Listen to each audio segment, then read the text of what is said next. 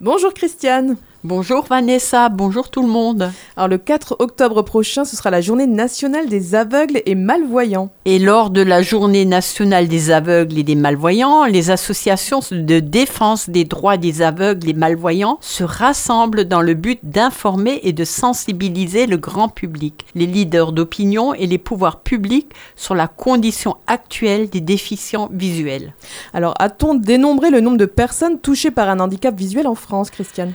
Alors le nombre de Français concernés est estimé à 1,7 million, soit environ 3% de la population, un chiffre qui malheureusement progresse parallèlement à l'allongement de l'espérance de vie. On va faire un coup de projecteur sur quatre associations du Grand Est. Alors la première, l'association Vue d'ensemble de Strasbourg. Alors, Vue d'ensemble est une association créée par de jeunes déficients visuels qui a pour objectif de militer contre la sédentarisation des déficients visuels. Le concept est de mélanger malvoyants, non-voyants et voyants de tous âges, tous les horizons, seuls ou en famille, afin de partager la diversité des regards. L'association œuvre principalement dans les domaines du loisir, de l'information et de l'insertion professionnelle.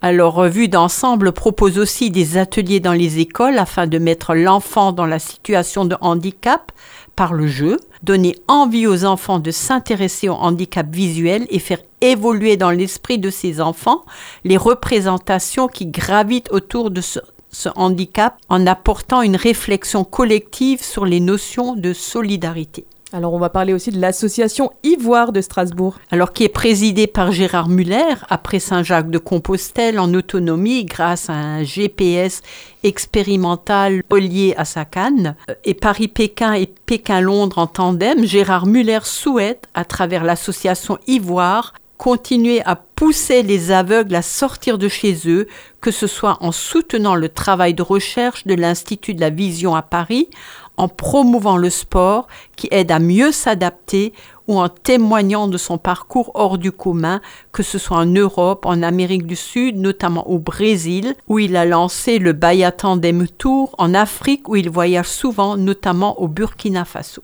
Alors il y a aussi l'association du sport Plein la Vue à Nancy qui propose aux déficients visuels d'accéder aux loisirs sportifs et culturels en agglomération nancéenne. Alors la création du, sport plein la vue est née d'une collaboration entre trois déficients visuels qui se retrouvaient régulièrement pour des randonnées accompagnées de leur guide.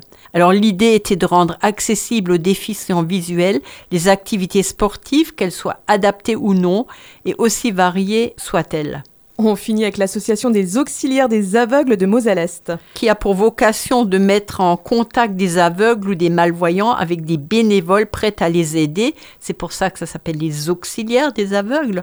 Leurs missions sont de guider les aveugles dans leurs déplacements, aider à faire les courses, à effectuer des démarches administratives ou rendre visite à domicile pour faire la lecture. Au-delà de ces activités, l'action des auxiliaires des aveugles est d'apporter présence et soutien moral source d'estime réciproque. Et dans le cadre de l'association Art de Vie que tu présides Alors nous menons aussi des actions en faveur du handicap visuel, comme le séjour randonnée en Corse que nous avons organisé en mai dernier. C'était dix jours de rando et d'animations diverses, une rencontre entre les déficients visuels du Grand Est, principalement les associations que nous avons citées, et l'association Lucci euh, des aveugles de Corse.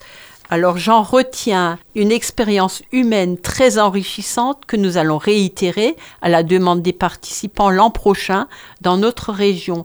Il faut savoir qu'un film de cette aventure est en cours de réalisation. Merci beaucoup Christiane pour toutes ces informations et on se retrouve la semaine prochaine. À la semaine prochaine.